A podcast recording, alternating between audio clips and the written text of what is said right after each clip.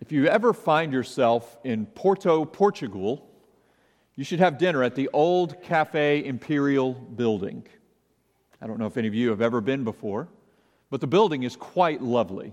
It's world renowned, in fact, for uh, the beautiful, mesmerizing stained glass windows, the, the glorious uh, chandeliers that hang down from the ceiling with such grace. The entrance is marked by a luxurious uh, archway that is an echo from generations in the past. People come from far and wide to eat in such a beautiful structure. But there's one thing you should know before you make dinner plans at the old Cafe Imperial building. The restaurant that you would actually be eating at is not what you would expect. It's a McDonald's. No, you are not going to get filet mignon. You are not going to get lobster. You are not going to find much fine dining, but you can find a 10 piece McNuggets, a Big Mac, or a Happy Meal if that is what would suit your fancy. Nonetheless, you can enjoy your Big Mac while sitting under those graceful chandeliers and beholding the scenery that is around you. The McDonald's in Porto, Portugal, is regarded as the most beautiful McDonald's in the world. The food is the same as any normal McDonald's that you would find in any city or on any state highway throughout the U.S., but there's a difference that makes this McDonald's distinct. You may feel when it comes to your life, when it comes to your resume, as you seek to serve and follow Jesus, you might feel that you don't have much of a resume, in fact. Perhaps you feel that you're a little bland like McDonald's and you don't dazzle like a Michelin starred restaurant. The wonder of following Jesus, the wonder of being his disciple, is not you, it's him. You might be just like that McDonald's, but as a follower of Jesus, you are enmeshed with the glories that far exceed what we bring to the table. What we are going to see from this passage, from Luke 5 1 through 11, is that Jesus makes seemingly unfit people to be his disciples. Let me say this again Jesus makes seemingly unfit people to be his disciples. Follow along as I read from Luke chapter 5, verses 1 through 11. On one occasion, while the crowd was pressing in on him near to hear the word of God, he was standing by the lake of Gennesaret. And he saw two boats by the lake, but the fishermen had gone out of them and were washing their nets.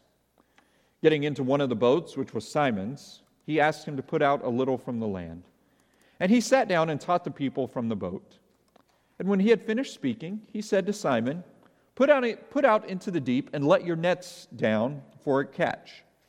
And Simon answered, Master, we toiled all night and took nothing. But at your word, I will let down the nets.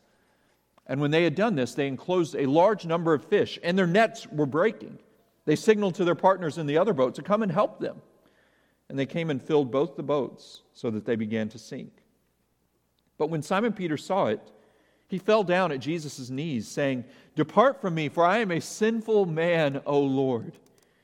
For he and all who were with him were astonished at the catch of fish that they had taken. And so also were James and John, sons of Zebedee, who were partners with Simon. And Jesus said to Simon, Do not be afraid. From now on, you will be catching men. And when they had brought their boats to land, they left everything and followed him. Remember, Jesus makes seemingly unfit people to be his disciples. And we see this first by seeing how Jesus specifically pursues his disciples. You see this in verses 1 through 5. If you were to read the first few verses of Luke 5, it looks as if a similar scene is unfolding on the shore of Lake Gennesaret, which is also the Sea of Galilee, uh, as happened elsewhere in these early days of Jesus' ministry. People are gathering around him to hear him teach. But there's something that we need to note about how this scene unfolds. Do you see how the story progresses from a large crowd gathering around the shore to seeing two boats, to Jesus seeing two boats, to Jesus getting into the boat that belonged to Simon? We record this, and this is not an accident that it's noted that he got into Simon's boat. It makes sense, seemingly read straightforward. The boat would give Jesus more distance from the crowd so that he could be better heard by all who are gathering around and pressing in on the shore. But then, strangely, I want you to see this. Luke records nothing of the substance of what Jesus taught. He tells us the crowd was gathering, but he doesn't tell us their reaction to his teaching. But verse 4 tells us Jesus finished speaking to the crowd and then turned his, turned his attention to Simon. When he had finished speaking, he said to Simon, Put out into the deep and let down your nets for a catch. And so we see nothing of what he taught. We hear nothing of what the crowds heard. The focus is now entirely on Simon. We have met Simon, or uh, Simon Peter, as he's referred to later in this passage, and if you're familiar with your New Testaments, Peter plays a significant role throughout the rest of the story of Jesus' disciples, his apostles, of, of, of, the unfolding and the building and the establishing of the church after Jesus ascended to heaven. But this is our introduction, really, to Simon. In Luke chapter 4, sure, verse 38 and 39, Jesus came to his home and healed his mother in law, who was sick with a high fever, but Simon is not recorded as speaking there. But now we learn more about him as he becomes a disciple of Jesus. And it starts by Jesus, as we see him addressing the crowds, he now addresses Simon. And in this, we start to see how Jesus specifically pursues his disciples. Truthfully, we don't know whether, whether Simon was listening to Jesus as he began. Simon and the other fishermen, we're told, are cleaning their nets off to the side. Were they cleaning their nets, waiting for the teaching to begin? I don't know. I don't want to cast Simon in too negative of a light. But what we do see here is as Jesus turns his attention to Simon, we see and we're reminded of the fact that for us who are Christians, it is no accident that we are followers of Christ. Dear Christians sitting here right here today, it is no accident that you are a follower of Christ. You follow Christ because he has first pursued you. Give thought, even in this moment, to how you became a Christian. What relationships can you trace the story of your life? Uh, trace that story and see various relationships in your life, various decisions you made about work, about school, about where you would live, all sorts of things that all led to a point where, even unbeknownst to you, God was sovereignly working out your circumstances and bringing you to this place where you would follow Him. Many of us probably would say we were not able to choose the relationships that God used to bring us to faith. We did not choose our parents, we did not choose our grandparents. Perhaps you came to faith through the testimony or the witness of a coworker, but you did not know that that coworker would have such an influence upon you when you took the job. Whatever it is, so oftentimes when we start to think that we look upon our lives and we see how we became followers of Christ, we actually see, if we're more honest, it's a story of God pursuing us and navigate and working through our circumstances and bringing us to faith in Him as a testimony to His goodness and His providential hand directing our steps. We see this in Peter's life. He is a fisherman who lived in a small town. One day, Jesus shows up and heals his mother in law of sickness. Then he's at work one day, having come in from a long night of fishing and not catching anything, and he's cleaning his nets. He's probably ready to go home and get some rest. And then Jesus gets in his boat.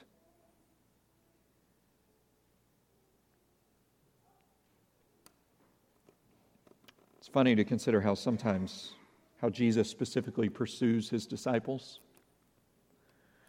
We can think of the way that sometimes we can have this imagery in our mind of how somebody becomes a Christian, and it's it's like there, there's this opportunity that stands before them. The door is open, the gates are open, and all right, everybody get in. Everybody get in before, before it's too late. I, I, sometimes, for reasons I don't know, maybe just the weirdness of my own mind, I think of the when, when people are boarding an airplane at the airport. You ever notice how, how people boarding the airplane, they all hurry up and they gather up right around the gate? They don't wait. It's like you have a ticket, you are going to get on the plane. It's not survival the fittest. Muscle out those who are around you and get your seat. No, you have a ticket. You're going to get on the plane. But we think we hurried in sometimes without anyone catching us or without, without uh, regard for, for whether or not we would be lost or left and, and whether or not the door would close ahead of us. And yet, what we actually find in Scripture is that we were nowhere near the airport. Jesus actually came and got us and brought us with him and invited us on the journey of following Him. Sometimes we lose our sense of trust in God as we look to the future because we've lost sight of or we've lost our sense of awe in how He has worked in our past. A good exercise that we can all employ when we are worried about what the future hold, holds is to recount how God worked in us in bringing us to Himself in the first place. Perhaps this afternoon or sometime in your time in God's Word and prayer in the next few days, it would be a good exercise for your soul to slowly reflect on how God directed your path to the point where you came to faith in Jesus. And then praise Him for ordering your steps in days past as He walked you down, unbeknownst to you even, as He walked you down paths of His grace. And then know as you turn your focus from the past to the future, know that this same grace will guard you as you walk that path that He would have for you in the future. Just as an aside, if you're here with us and you're seeing Luke 5 and you are not yet a Christian, perhaps God has ordered your steps in a manner where you are here today and you're seeing this in God's Word, that you might encounter His Son, Jesus Christ. We oftentimes talk of fate, we oftentimes talk of destiny, we talk of the universe ordering our steps, we, we, we, we, we shake our magic eight balls, we eat our fortune cookies. We want to believe that the direction and purposes of our lives are not left to cold, harsh realities, left simply to chance. May you see that whatever it is that has brought you to this point, maybe it is Jesus getting into the boat of your life. So Jesus specifically pursues his disciples. And I hope we can all reflect on that this morning and as we go. But secondly, he doesn't just specifically pursue his disciples, but he showcases his power to his disciples. We see this in verses 6 through 10. Interestingly, having gotten into his boat, Jesus in, into Simon's boat, Jesus now turns his direct attention directly to Simon. We'll actually jump back to verse 4 and we'll pick up for the sake of the context of it. When he had finished speaking, he said to Simon, Put out into the deep and let your nets let down your nets for a catch. And Simon answered, Master, we toiled all night and took nothing, but at your word I will let down the nets. And when they had done this, they enclosed a large number of fish, and their nets were breaking. They signaled to their partners in the other boat to come and help them. And they came and they filled both the boats so that they began to sink. Let me tell you something that is important for all of us as we read, as we seek to understand God's Word. We have to carefully, attentively, slowly read our Bibles. The stories, the events, the ways they are told, the ways they are recounted to us, none of them are accidents. And yet, if we are not attentive in our Bible reading, we can miss important details that illuminate all that we are supposed to see. I share that with you because that happened to me some as I worked through this text this week. As I worked through this text, I found that I was in danger of chalking up something due to familiarity and missing some of what I needed to see and what we need to see in order to understand and apply this text. Here's what I mean you read this story, perhaps you've read this story, perhaps you've read it many times, maybe even 30, 40, 50 times in your life, and you think, oh, look, another miracle performed by Jesus. They're actually becoming quite commonplace at this point in Luke's gospel. But we have to remember the trajectory, and here's what we can subtly miss if we aren't aware of it. We have to remember the trajectory of Simon's story up to this point. Remember how his mother in law in Luke 4, she was healed of her sickness. Now Jesus jumps in Simon's boat and tells him to sail out into the lake in, in the middle of the day and he will catch fish. But Simon does what? He, he, he subtly, politely objects. Why would he do so? I've never asked myself that question until this week. Why did Simon object? Jesus just healed his mother in law. Why didn't Simon respond by saying, Absolutely, whatever you say, you name it? Here's what's going on Simon objects and reminds Jesus, he says to him, We toiled all night and took nothing. He reminds Jesus that he is a professional fisherman and that he has been fishing all night in these waters. Nighttime fishing would have been far more advantageous. In Simon's day, they used these massive nets that they would just troll through the water and try to catch fish. And in the daytime, with the sunlight beating down on the waters, it would be so much easier for the fish to see the nets. And so Simon's saying, if we didn't catch anything at night, we are not going to catch anything here in the middle of the day. Come on, Jesus. He's saying it probably with, with, with a polite nat- nature. You know, he's, he's tired, he wants to go home and rest. And Jesus probably seems like he doesn't really. Simon's thinking, okay, Jesus, you need to stick to the healings. You, you don't really understand how fishing works. I'm reminded of times when I've taken my car to the garage to get something worked on or get something checked out. Now, you, you, know, maybe you've been in this boat where you're trying to explain to the mechanic what's wrong with your car, and you're like, well, it's kind of making a funny sound. And like, well, what kind of sound? And you're like, you know, you know, you start to try to make it, and, and in the moment you realize how ridiculous you sound. The mechanic's like, all right, we'll, we'll, we'll try to figure it out. I think Simon is kind of like the mechanic where he's like, okay, Jesus, stop trying to make sounds and explain how all this is going to work or explain what the problem is. I'll take you out on the boat. I'll show you. It's just not happening, okay?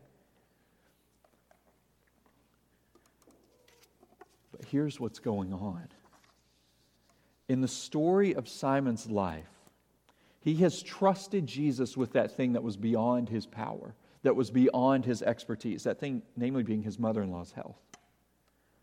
But he does not yet trust Jesus with that which he considers himself to be an expert in fishing. And what we have to understand as we follow Jesus is that we don't just follow him as a means of him being our guru, where he helps us with the things that we need help with, where we call upon him in the midst of the sickness. We call upon him in the midst of the difficulty with a family member. We call upon him in the things that we feel out of our lane with or out of our, out of our own capabilities with. And yet we keep him at a distance when it comes to the things that we consider ourselves to be experts in. No, no, no, no, no. What Simon is showing us, what Luke is showing us as he records this, what Jesus is showing us, is that he is showing us that he is supremely powerful in all things, and all who will follow him surrender not only the, their weaknesses before him, but also their strengths. I still remember an Old Testament course that I took in seminary where we had to write research papers that were 10, 12, 15 pages long. I remember writing and writing and writing and mining the depths of the Old Testament that I had never traversed before. At the time, Amanda and I were dating or maybe engaged, and I knew that she was a skilled writer. She knows English. Her grandmother was an English teacher and professor, and she knew writing, and she taught Amanda how to write. And so I gave Amanda one of my Old Testament research papers. You know, just, hey, just put some edits on this. You know, clean up the grammar if you need to. It probably, you know, it won't probably take you 15, 20 minutes tops, that kind of thing. I figured she'd give me back this paper and, you know, oh, there's a red mark, and turn a few pages more. Oh, there's another red mark. Yeah, I forgot a comma there. You know, and I get it back, and it looks like a bunch of red pens and highlighters just exploded on top of it. Amanda literally was not able to get the paper done. She had devoted hours to it, and it, she had gotten through a couple of pages. I was humiliated. I considered myself to be this gifted writer, able to skillfully articulate my thoughts, able to lay out the research that I had done. And I gave it to her thinking that it was going to serve her. And she'd say, Oh, wow, how blessed I am to be engaged to a man who knows the Old Testament so well. What happened is her keen insight, her, her eye for proper grammar and good writing, exposed the reality of how incapable I really was. It's funny, but how many of us, and how much when we consider and take stock of our own lives, how the problem with us is not the places where we're weak. The problem is with us is the places where we consider ourselves strong. If somebody comes up to me today and says, Stephen, why aren't you playing in the Super Bowl? I say, well, I don't, I'm, I'm not, I, my football career was cut short long ago. The talent level only reached to a certain point, and I didn't get to the Super Bowl. And that's going to be something I shrug off, and I'm not even going to remember the conversation later. But if someone comes to me later and says, Stephen, why aren't you a very good pastor? That's going to cut a lot more deeply, right? Why? Because that's something that's more central to who I am. We don't have a problem trusting Jesus with our weaknesses. The problem that we have is that we hold our strengths off as something that we rest in. And we don't want him to expose those and to take authority and ownership over those in our lives. But that is what Simon is showing us, what Luke is showing us about Simon as we seek to follow Christ. And this is why, and this is how we get to verse 8. When Simon Peter saw it, after remember his nets have been full and they're hauling them in and they get them into multiple boats and the boats are starting to sink. And look at verse 8. When Simon Peter saw it, he fell down at Jesus' knees, saying, Depart from me, for I am a sinful man, O Lord. We're going to look at these words in just a moment. But first, I want us to think about the words. If we're going to understand what he did say, I want us to understand what he didn't say. Okay? So, work, just hang on with me here. They didn't get all the fish hauled in. And Simon then says to Jesus, okay, think about this if you're in Simon's shoes. All right, everybody think about this with me. They didn't get all the fish hauled in during the daytime.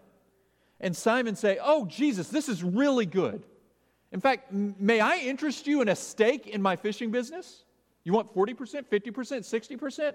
Whatever, okay, uh, that, that's fine. You come join me on these waters. We can fish during the day. No more having to do the graveyard shift and I'll give you all the profits you want. You just be uh, tied to my boat. No, Simon doesn't do that. Why does he not do that? Wouldn't you and I do that? No, he begged him to leave. And the reason he begged him to leave is that this encounter, in, in this encounter, Jesus revealed two staggering realities to Simon. He revealed who Jesus is and who Simon is. First, he revealed who Jesus is. Who is this man that has gotten into my boat? Look at verse 5. Do you see how Simon addresses Jesus? Go back and look at verse 5. Simon answered, Master, we toiled all night and took nothing. He called him master. That word for master is, is like teacher, authority. One who I respect. Yeah, one who's in a position of authority over me, one who's greater than me. but it's not quite God. He says to him, Master, come on. I'll try to let down the nets and you can see that we're not going to catch anything. But now look at how Simon Peter in verse 8 addresses Jesus. Depart from me, for I am a sinful man. He doesn't say, Oh, Master, but he says, Oh, Lord. Do you see that? Second, Lord, it denotes the realization that God Himself has gotten into His boat. This is the God who created him. This is the God who commands the winds that sweep across the lake. This is the God who numbers the stars in the sky. This is the God who, by his word or without even saying a word, can order massive schools of fish exactly where to swim in, the lake. He is not a God that we negotiate with when it comes to authority in our lives. He's a God who calls us to surrender all aspects of our lives to Him and recognize our great need for Him. So, in this, Simon realizes who Jesus is, but he also realizes who Simon is. Simon fell down at Jesus' knees, saying, Depart from me, for I am a sinful man, O Lord.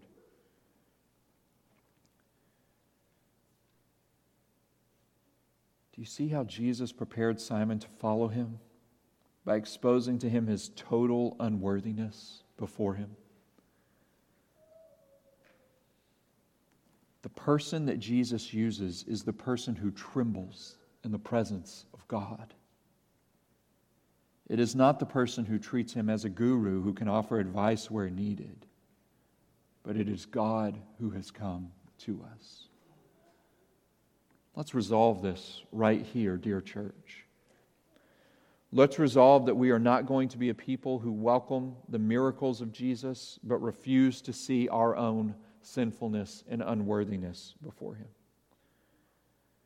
How many times do we talk of wanting to be greatly used by Jesus, wanting to be greatly used by God, but we refuse to be greatly humbled by Him? You know how to know whether or not you're in the right place? In regards to your usefulness before Jesus as you follow Him? Do you see your smarts? Do you see your own perspective? Do you see your own intellect? Do you see your own strengths? Do you see your own abilities as things that Jesus could rightly use? Or do you see your unworthiness and say, Lord, have mercy upon me? He has all the gifts, He does not need our gifts. What He will use is those who recognize their unworthiness before Him. And so, how do we bridge this gap when we are sitting here and we're seeing Jesus standing before us and we are thinking in our hearts, Depart from me? The gap is not bridged by hiding that reality, but the gap is bridged by stepping into the reality. Simon was more ready to draw near Jesus when he felt totally unworthy than when he was trying to be polite to him and tell him how he should fish.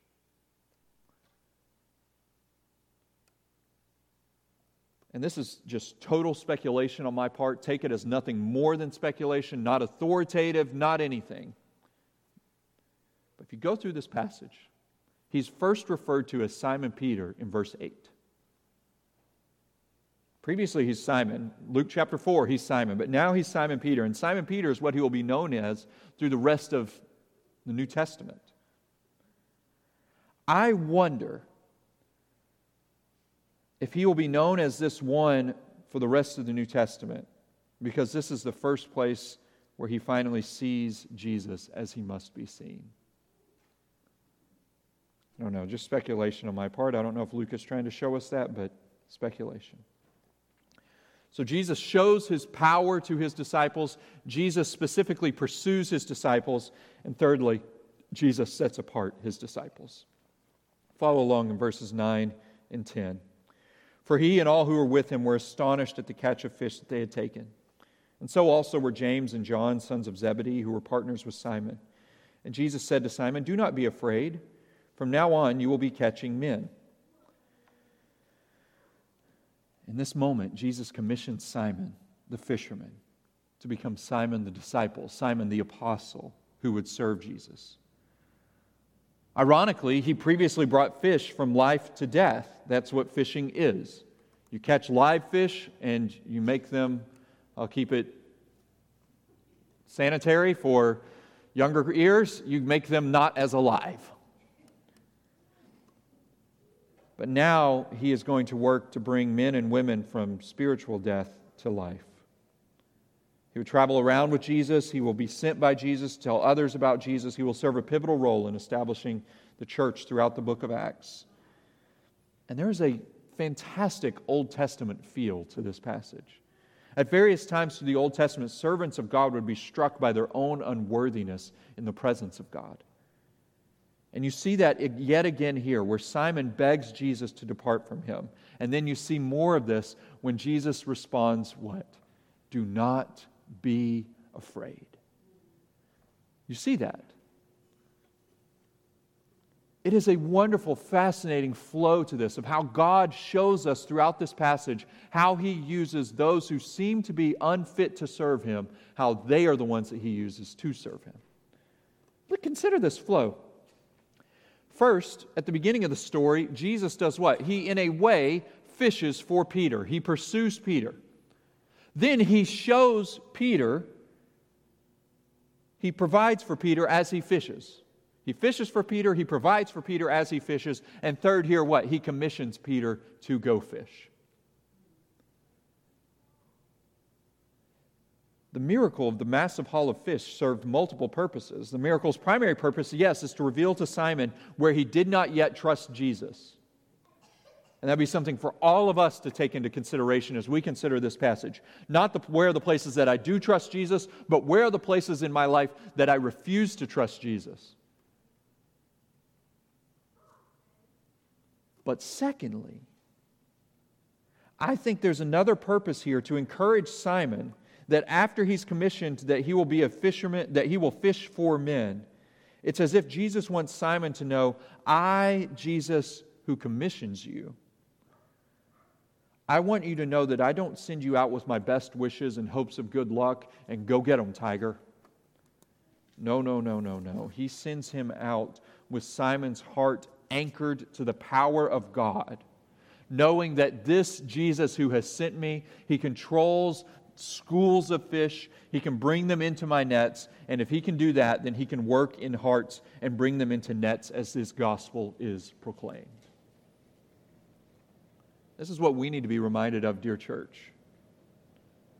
As we think about our evangelism, as we think about our attempts to make disciples, as we think about all the ways, all the reasons why we think others would reject the gospel, would push back upon the gospel, would not believe in these claims of Christ and the authority of God's word, we need to recognize that the one who sends us is the one who controls and leads and works in power in bringing the fish into the nets. That's why prayer is such a central heartbeat of our life together as a church. And it is why we can look at ourselves and say, I am unfit for this task. We can say, Yeah, you are. So am I. But let us look to Jesus who makes us fit for the task. How often in your life, when you've thought of somebody that you were sharing the gospel with, or that, that even you're just called to, to, to simple faithfulness in Christ, in serving Him in tricky or difficult situations, how often have you thought to yourself, Oh, Jesus, couldn't you have used someone a little more gifted? Perhaps their mind is a little sharper. Perhaps they have a tongue that is a little more eloquent in speech and you recall this passage that Jesus uses those who are unfit because he has made them fit. And he tells you and he tells us, do not be afraid. And so the only question that lies before us is how will we respond? Look at how Simon and James and John they responded. Verse 11, and when they had brought their boats to land, they left everything and followed him. This was a unique occurrence in the days of Jesus. It is doubtful that we will all need to leave everything and follow him literally in a metaphorical sense. Simon sold the fishing business. He may have metaf- literally burned the boats. You know that uh, an analogy? He probably sold them. But he left everything and followed Jesus. The danger that we face is that we want to follow Jesus but we can't bring ourselves to leave the boats and to follow him. We can't lay ourselves, can't bring ourselves to lay down our nets and follow him. We can't bring ourselves to fall down before him and say, Have mercy upon me, I am a sinner. We can't bring ourselves to see our own unworthiness, our own uncleanness. Rather, Jesus shows us that those are the things that we must see in order to follow him. And then we surrender control of our lives and we walk out in obedience to him. Whatever that looks like. As Jesus, as we surrender control of our calendar, as we consider con- surrender control of our plans, as we consider con- consider surrender control. I never thought I would sur- struggle over such words. We give total authority to Him in these things. And we recognize that He is worthy of that authority and that He can be trusted with that authority. And we find a glorious experience of His power and of His presence with us at work in His servants who were once unfit, who have been made fit by Him solely by seeing their unfitness and by crying out to Him. If you ever find yourself in Porto, Portugal, to go have a Big Mac at the most beautiful McDonald's in the world, You might enjoy a bite or two of the burger, but you will soon be captivated by the scenery that surrounds you. The averageness of the burger will not be at the top of your mind. That's the wonder of God's work as He draws near to us and works in us, as Christ commissions us to follow Him. As we serve Him, our averageness, even our weaknesses, they are secondary, they are distant. But the beauty of Jesus who draws near will stand first and foremost and outshine us. We know from the record of Simon's ministry that people did not look at him and say, Oh, Simon, you are so impressive. Tell us more about you. No, Simon's ministry was one where he proclaimed an impressive Lord who came to him, who met him in his weaknesses and then met him in his strengths, who filled his nets with fish to show him that he is the one who is Lord over the seas. And he has shown us his sufficiency over our strengths. And in doing so, he shows us our weakness. And he shows us that Jesus makes seemingly unfit people to be his disciples. Will we leave everything and follow him?